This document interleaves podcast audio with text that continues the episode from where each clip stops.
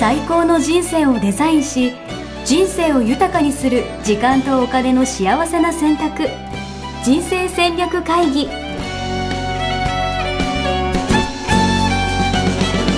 この番組は将来の仕事やお金人生にもやもやと不安を抱えている皆さんに元資産運用のプロキャリアとお金の戦略を同時に考える人生デザインコンサルタントの高頃もさあやが過去5年間延べ1700人の人生を望む形で豊かにしてきたメソッドを時間とお金の選択という切り口からお伝えしてまいります皆さんおはようございます。おはようございます。一生みっけ人生デザイン研究所の高頃もさやです。 75キロ応援やしです。お、キープしてますね。キープ、キープなんだけど、うんえっと、4月の20日までに、あ今100チャレ挑戦中でね、 はい。 4月の20日までに72キロ目標だったんですよ。 20日ってあと1ヶ月ないかな。いない、3週間。いや、だから、今までね、なんかちょっとキープで、えちょっとキープしてるだけで偉いでしょって思ってたんですけど、うんちょっとそろそろ帳尻合わせていこうかなと。なるほど、なるほど。なるほど。いやね、1ヶ月足らずで3キロって結構ね、急激いいよね。気づけばね、気づけば。まあまあ、うん今まで溜め込んできたんで、いけると思う。断食をね、3日とかすると、うんすごくこう、えー中に入っている重あの溜まっている重金属とか、あのはいえーがんのあ赤ちゃんみたいなうん。ああの死滅するんだそうですね。へえー。うん、なので定期的に、えー断食えーとかすうるんのいい、。言いますよね。だからちょっとやってみようかなと思います。はいまあ、ちょっとね断食ダイエットのために断食やるのとそのデトックスのためにやるのとねちょっと違うので、はいはい。えー両方あの、え2頭ものでやるとどうなのか分かりませんけれども、よ、両方要領をよく守って、はい、やってみたいなと。はい。はい。じゃあ、その結果もね、あの、楽しみにしてます。はい。頑張っていきたいと思います。おー。はいい。はい。あのーえーちょっとね、今まで、えーあまりやったことないかなということで、大昔一回取り上げた記憶があるんですけど、うんあなたは可愛がられるタイプ、可愛がられないタイプ。なるほど。うん。いいですね。可愛がられるかどうか。そうそう。私、あの、最近ですね、えっと、はちっちゃいテレビをね、買ったんですよね。うんうん。あることをちょっとリサーチしたくて、ずっともう15年ぐらいテレビない生活だったんですけども、 15年すごいな。はい。あのーちょっと見たいものがあって買ったんですよ。はいはいはい。えっ、と、えー最近出てくる、あのーえー最近ほら、芸能界に出てきている若い子とかいるじゃないですか。 誰の話と、そら、そらいるでしょ、みたいな。は名い前はわからないので、あなんか最近この子たちよく見ますね、みたいなはいはい。子たちの中にも、あ、先輩に可愛がられてるねっていうことですね。って言ってもごめんなさい、大人なので、方と、あの、えーそうじゃない方と、あの、別れるなって思ったんですよね。いやー、まあ、それは確かに、んありますよね。私、どちらかというと多分可愛がられてる方だと思いますよ。うん。どちらかというとじゃなくて、思いっきり可愛がられるタイプですよ。すしさんね。私ね、あの、絶対可愛がられないタイプなんですよ。いやいやいや、さえさん。さえさん、でも周りから、さえさん可愛いって言われてません 全然言われてない。そう、なんか、さえさん、全然お茶、お茶目で可愛いキャラじゃないですか。いや、全然言われてない ですよ。それはね、あの、ほら、学長とかやっていて、はいいつもなんか YouTube とかでも小真面目なことを話していたり、はい。あの、学校の中ではちょっと、あの、受講いただいた方にはうん結構きつめなんですよね。うんうんその私を皆さんデフォルトだと思っているので、うちょんっとあの、ポカをやったりすると、あ、お茶目ですねって言ってくださるっていうだけの話 で、もともとね、比べられる基準が、さやさん怖いっていうところから来てるんで、なるほどね。まあでも、そう、可愛がられるとはまた違うかもしれないですよね。そうそうそう、違うんですよ。で、えーそのね、テレビを見てて、やっぱ、あの、可愛がられる人って、これとこれとこれ持ってるなっていうのをね、お観察したので、いいですね。うん、その話をね、しようかなと思います。いい。ちなちなみにもう一個聞きたいんですけど、俺、だと年と関係あるんじゃないかなと思ってて、さやさん昔は可愛がられてたとかそういう話じゃないんですかいや、若いければ若かった時代ほど可愛がられてなかった。ええうん。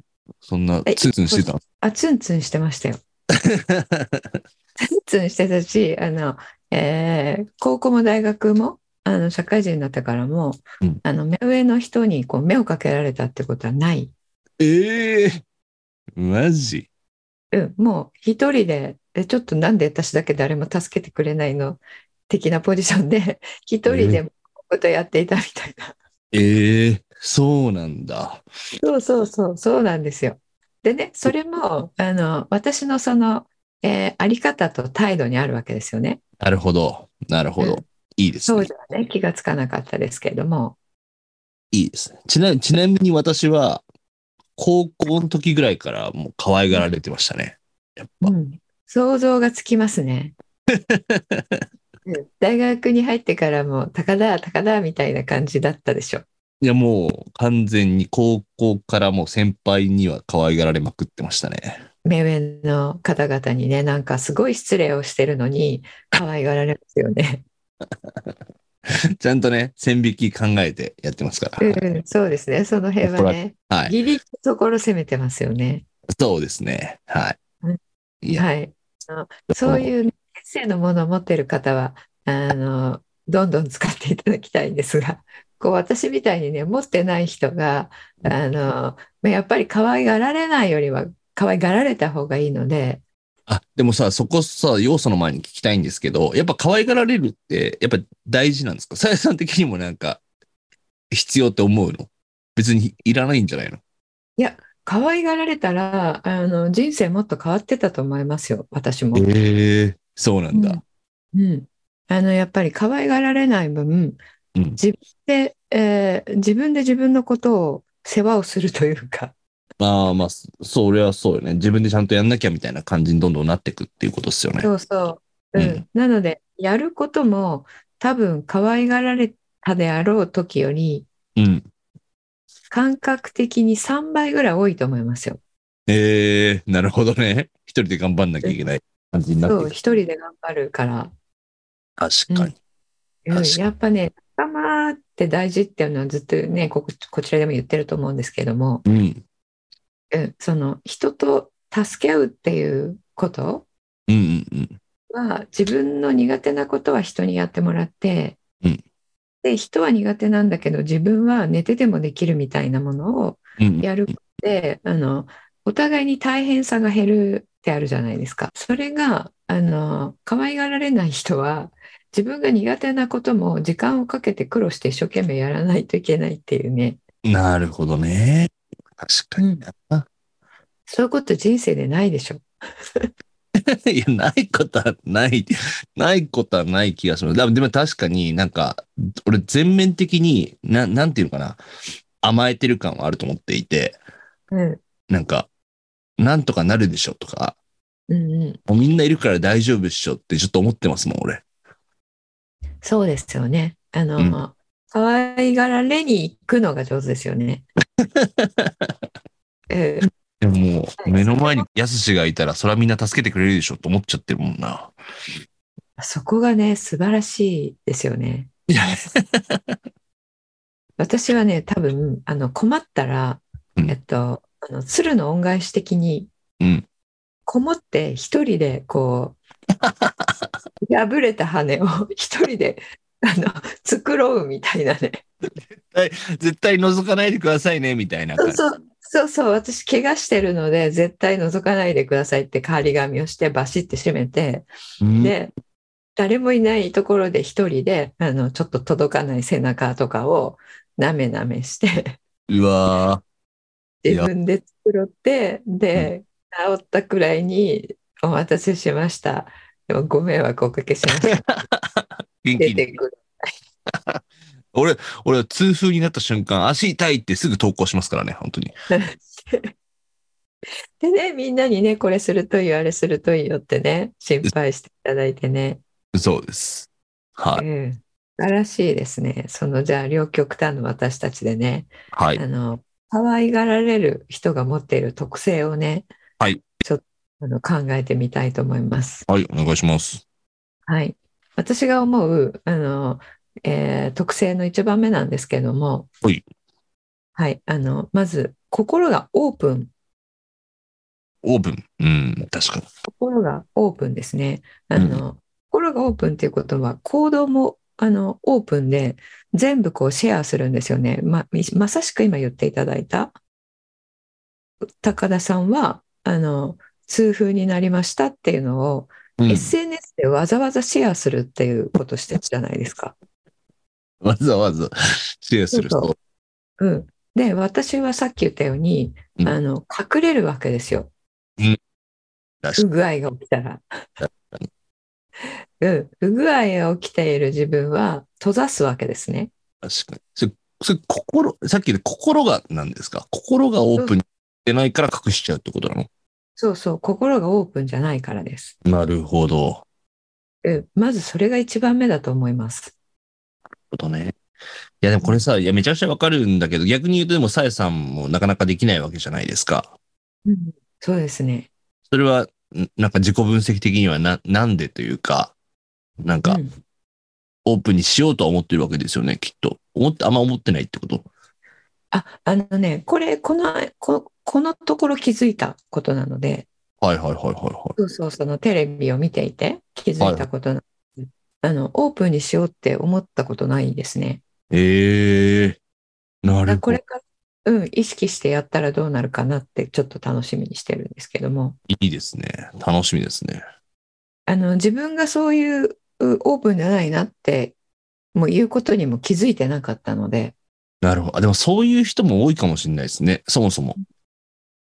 そうそう。で、自分のことをさっき鶴のように描写したけれども、うん。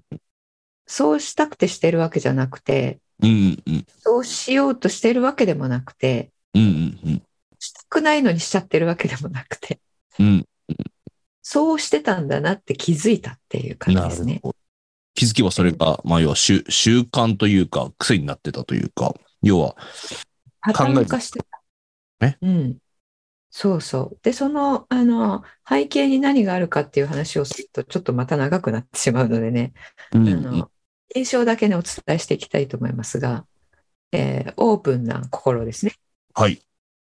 はい。で、二つ目が、あの、これね、えっと、これ共感していただく方は皆さん多いと思うんですけども、うんあの、小さなことに気がつく。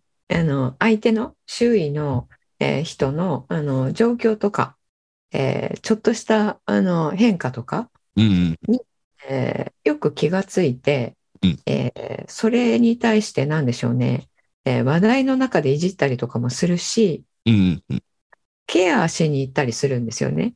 なるほど。え、じゃあ可愛がられる人はってこと可愛がられる人はそうそう、はいはいはいはいはうん、で誰かがちょっとなんかいつもこうなのに今日はちょっと元気がないとか、い。うんうんうんうん。うん、そういう小さなことに気がついて、うんであの、えーいじりに行くとかね、はいはいはいはいはうん、いや今日元気ないけどどうしたのっていう形じゃなくてい。うんうんうん。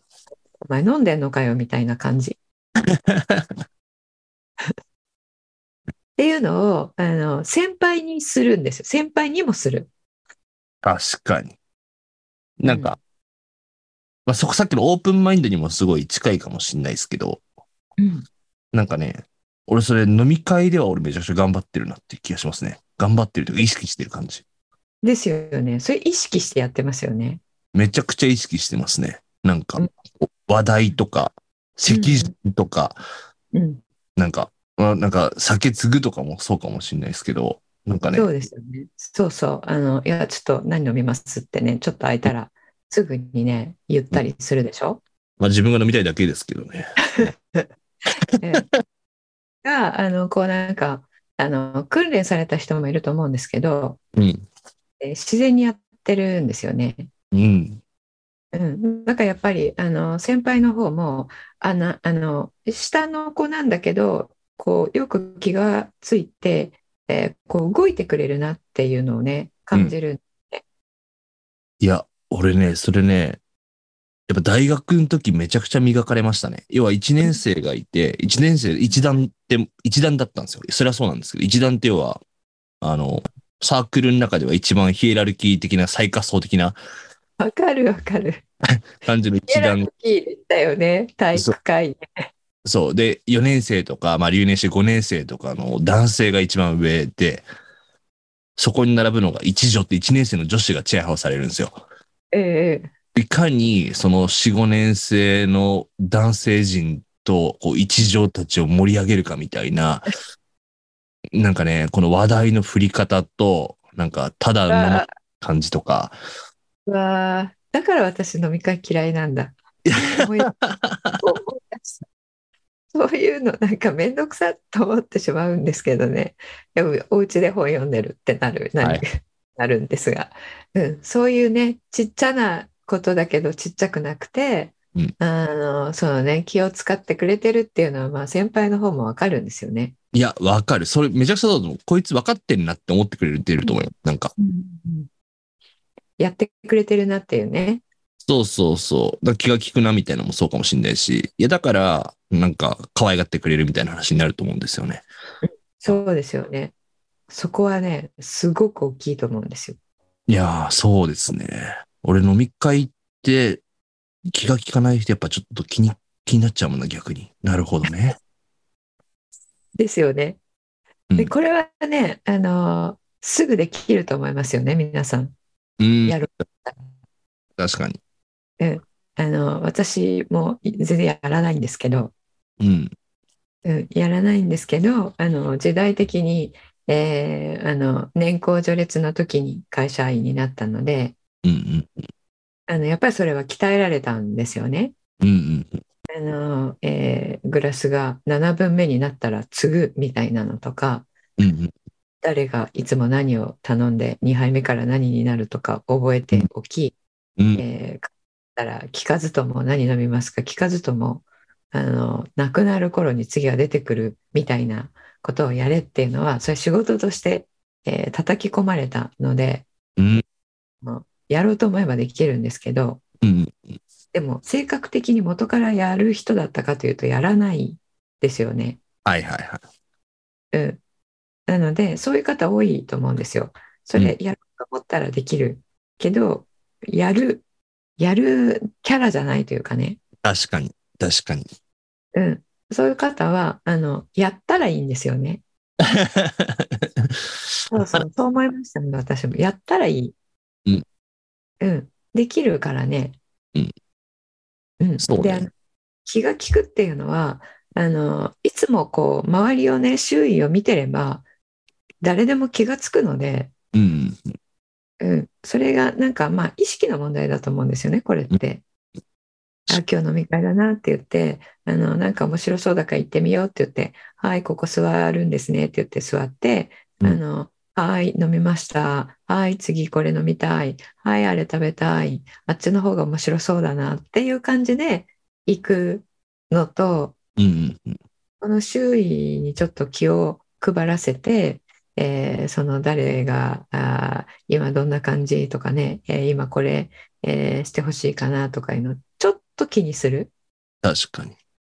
うんいや、面白いですね。だから気にするのとか気かけるのって、なんか、誰でもできるというか、なんだろう、本当意識の問題だから、そうなですよ。別にね、お金かかるわけでもないし、みたいな。そうですよね。損するわけでもない。うん。で、それやっぱり嫌だっていう人はいて、うんうんうそん。んなことをするんだったら、あの、帰るっていう人はいて、はいはいはい。今日はねあのわざわざ飲み会とかに行かなくていいと思うんですけどもであれば会議の時とか、うんあの移動の時とかねうんうんうん。そういう時にあのその気を利かせるっていうことをね意識してやるようにするとこれ可愛がられ方は全然違うと思いますよね。うんはい、であんまりあの気を使うす使いすぎると疲れちゃうので、うんうんあの徐々にですね自然にできる範囲で徐々にこう、えー伸ばしていくというかそのスキルをね。大事。なんか、それめちゃくちゃあると思ってて、なんか、私はね、多分その辺が多分すごい上手なんだと思いますね。自己分析。なんかうんうん気は使うんですけど、なんか、使ってる誰よよりも楽しむみたいな。なんか、うんなんていうのだからといって、そんな自己犠牲はしないみたいな、なんかそのうん、バランスみたいなのってすごいあると思うんだよな。自分もね楽しんでますよね。うん。うん楽しなくないんで。はなんなら迷惑かけるぐらい楽しんでまい。す。そうそうそうそうそうそうそう。で、最後は、最後は先輩にちちに止めてもらうみたいなところまでがワンセットみたいな。うんそれもね私はできないです ね。止まっていくとか言われてもいやいやいやいやとんでもございませんなんか張ってでも帰るって感 じ。うんいいんすかっていう流れとかもよくわかんないまま記憶なくして止まってますから。はい。ね、あのその辺がねやっぱりあのこれ3つ目であのあの今お伝えしようとしてたんですけどもその人に頼るっていうことですよね。うん。頼るっていうことが多分、えー、可愛がられないタイプは頼るっていうことがねあの下手くそだと思うんですよね。うん。うん、今今の話にもう本当に具体的ないい例だと思うんですが何かじゃあこれしてあげようかって言われた時に、うんあのしてもらうっていうことを、えーやってもらっちゃダメなことっていうねはいはいはい。拒否しちゃうんですよね、きっとそうですね、うん、なんかこれも心がオープンじゃないっていうことですよね。確かに。う確んかに。でやっぱ傲慢なんですよ。あのめ自分は人に迷惑をかけないで生きているつもりになってるんですよね。うん。うん、でつもりであの自分が気がつかないところで迷惑は必ずかけているので、うん。うん、あの自分の意識するところであの頑張ってかけないようにしようと思っていてもかけちゃっているわけなんですよね。うん。うん、なんだからあのなので迷惑かけ合いなんですよね人間関係って。うんうん、だから今更自分の意識してるところだけで迷惑かけないって頑張ってもあのそれ、えーなんか大河の中の一滴というかねなのでもう思いっきり、えー、とかけてしまってで自分もあの誰かが困っていたら、えーこう助けてあげるってそっちにねあのペイフォワードじゃないですけどうん。そういうオープンオープンさっうん。ていうのがね3つ目に挙げたいかなと思います。いやー、いいですね。え、なんか、なんとかして、なんか、なんかしてもらうじゃないですか。うんで、いや、まあもちろん断るという選択肢もあると思うんですけど、うんまあ、ありがとうございますと受け取って、じゃあ例えば、じゃあさっきの話で言うと、じゃあ、じゃあ今晩泊まってけよみたいなこと言われて、泊まっていいよって言われて、いやいや、帰りますっていうのももちろん迷惑だから帰りますっていうのもありだけど、なんか、ありがとうございますって泊まったら、そこでまた一つ思い出が増えるというか、関係性が深まると思うんですよね。そうですねう。一夜をとしたっていうね。そうそうそうそうそう。だからなんか、ななんていうのかな。その、関わり合いというか、頼ることによって、なんかその人との関係性がどんどん深まっていくみたいな、逆に、うんなんか迷惑かけるとかじゃなくてうん、思い出が増えるみたいな、その絆が深まるとか、そんなイメージなんですよね、俺。うん、なるほど。そっちが見えてるから、あの、よどみなくありがとうございますって出てくるんですね。うん。うんでもそれがね、一緒全然一緒にいたくもない人だったら、それは帰ればいいと思うんですけどうんうん、ね、その場が楽しいのであればっていう話ですね。うん、本当ですよね。その通りですねうん。うん。なので、あの、やっぱり、あり方って行動にそうやって出るんですよね。無意識の行動にね。うんうん。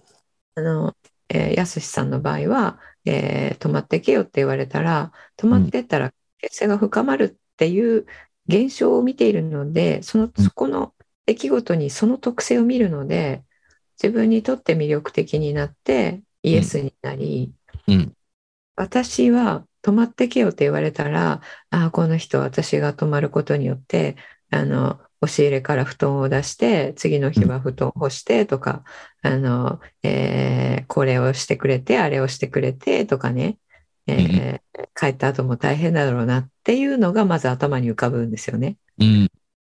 うんなので、いやいや帰りますってなるんですけれどもうん、その一つの現象で見ているところが違うから行動も違うんですよね。確かに。うん。これはいつもお伝えしている試練と支援の話と全く同じだと思うんですけども、確かに。確かに。うん、一つの出来事のね、えー一側面だけを私たちは見るうので、うんえー人によってね、その同じ出来事でも、えー捉え方が違うということですよね。うん。うんうんうん、でじゃああの自分と反対側の人が同じ現象をどうやって捉えているかっていうのをね今みたいにシェアしてもらえるとそっかそっか関係性が深まるっていうふうには捉えてなかったとう私そうには全然捉えてなかったですね今まで。うん。うん、なのであそっかってねそれが気づきになってそう捉えればイエスが出てくるよねってね、うんうん、新たな自分が今までしたことがない行動をすることができると思うので、うん。うん、もういいですよねこの反対側の人とね捉え方のシェアをするっていうのねさすがの、どっちシリーズですからね。はい。どっちシリーズですからね。はい。じゃあ、あの、今日3つね、お伝えしましたけれども、うんえー可愛がられるタイプ、可愛がられないタイプということで、え3つのね、特性を挙げました。はい。 1つ目が、オープンな心。うん。 2つ目が、小さなことに気がつく、気が利く。はい。えーで、3つ目が、あのー頼ることですね。はい。あのー人に頼るうーことに、えーまあ、こう、躊躇しないっていうことですね。うんはい。これは私も最近気がついたばっかりなので、ちょっとね、これ聞いていただいて、あ、自分もそうだと思った方と一緒に、ちょっとこれね、今日からやってみてみたいと思います。いいですね。なん、いくつからでもできますからね。はいそう、あのね、思ったんですけどもね、やっぱりいくつになっても自分のこの気がついていない自分の面っていうのは、あの、出てきますよね。気づきますよね。うん。うん。最近テレビに出られている、えー名前も知らない 若い、あの、多分ジャニーズだと思うんですけども、はいはいはい。の、えー皆様方にね、感謝をいたしたいと思います。いやー、いいですね。でも、そうやって気づけるって素敵なことですよね。自分の新しい一面というか。そうですよね。うん。そうそう。なので自分をね、自分こういうタイプだからこうなっちゃうんだっていうのではなくて、うんこういう、こういう偏りがあるんだって気がついたら、うんその反対側にね、生きることはいつからでも始められるので、うん。気がついたらやってみたらいいですよね。うん。いいですね。はい。ということで私もやってみたいと思います。ありがとうございます。はいはい。じゃあ、ありがとう今日は何か告知はありますかはい、そうですね。えっと、クラウドファンディング、あの、うちょっんとえー数週間前にもご紹介したかと思うんですけれども、うんちょっと皆さんに誤解されている部分がありまして、はいはいはい。仕切り直しをね、いたしました。おはい。で、リニューアルオープンということで、うん。もうね、4月の1日から新たに、えー、装いも新たに、えーやっていきますので、あの、どう誤解されていたかというとね、えー若い方向けのクラウドファンディングと思っていた方が多くて、ああ、こ購入者側がってことよね。若い人が買うやつなのかって思われる。そうです、そうです。うんうん。ではなくてね、えっと、大人の皆さんに、えー支援をね、お願いするクラウドファンディングだったんですね。うんうん。で、えーどういうことかというと、あの、大人の皆さんと一緒に、えー若い人たちのこの生き方をね、えーサポートしましょうということで、うん大人、えーこの若いえー方々が、えー一緒に、えーこうね、場を共有するようなコミュニティを一緒に作りませんかっていうね、うん。そういう、あの、支援のお願いのクラウドファンディングなんですよね。皆さんが支援してくれたら、でもその若者たちにもプレゼント、にプレゼントされますよってことですよね。そうですね、そうですね。コミュニティの、えーうん活動を若者に、あの、えー無料で、えー何でも活動参加していただける、うん。ね、えーことを、えー一人が一人をね、こう、支えるみたいなね、うんうえーんお一人が若者一人を支えるっていう感じのコミュニティ、うんうんに、えーしたいと思ってましてなのであの大人の方々に、えーこう聞いていただきたいものなんですよね。うん。はい、ということで大人の皆さんぜひあの概要欄に、えー専用サイトをね貼っておきますので,、えーはいでこのリターンですね、えーどういうリターンかというとあの金額にするとですね、えーかなりの金額のリターンがあのかなりお安い形でお得な感じで受けられるようになっていますので。すごいですよ。ぜひねはい。うん。はい。ちょ、ちょっとね、本当に私もやったことがないくらいの、あの、大盤振る舞いというかね、うん。たくさんの方に、えー一緒に活動していただきたいので、えーこう、資金を提供してくださる、支援をしてくださる大人の方にも、あの、若者を支援していただくんですけども、えーその心を示していただいた大人の方にも、あの、人生に役立つような、うん。えー、様々なね、リターンを用意しましたので、えーはいぜひね、チェックいただいて、賛同いただいた方は、えー仲間にね、入っていただければと思います。はい。ぜひ皆さん、はい楽しいプロジェクトになってますんで、ぜひ覗いてみてください。えーリアルでね、私とか、あの、やすしとか、えー周りにいるね、えーあの、すごく、こう、えー規模を大きく事業されている方とか、えーたくさんいらっしゃいますので、えーぜひ、あの、会いに来ていただければと思います。はい。ありがとうございます。あと、あれ、あの、講座、講座えっと、そうです始まるんですもんね。はい、そうですね。15期の募集を、えー4月からあー開始、えーしています。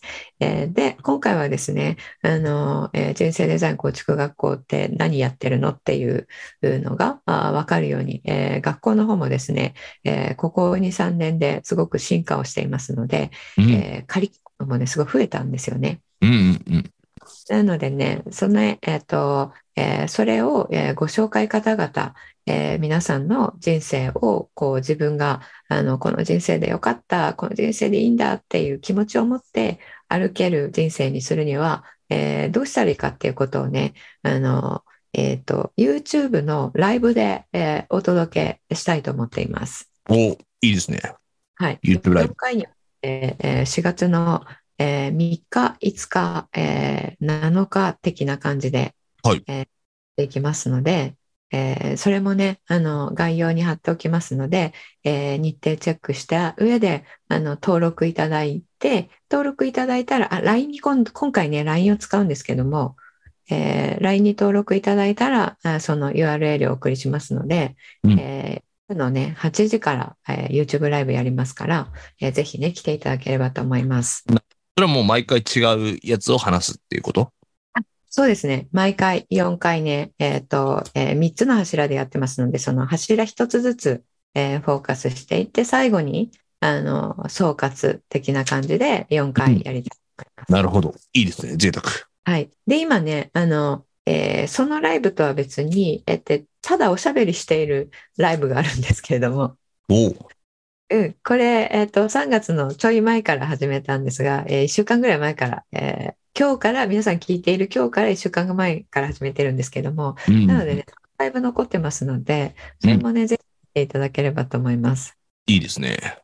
はいま。ポッドキャストとは違う話をされていると思うんで、ぜひ皆さんチェックしてみていただければと思います。はい。はい。じゃあ今日はそんな感じで、えー可愛がられないタイプの皆さん、えー可愛がられる人生にシフトしていきましょう。楽しみにしてます。はい。ありがとうございます。ありがとうございます。